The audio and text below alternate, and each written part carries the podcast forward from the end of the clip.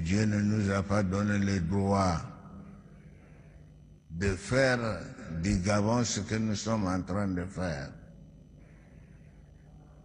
Il nous observe, il dit amusez-vous, mais le jour où il voudra aussi nous sanctionner, il le fera.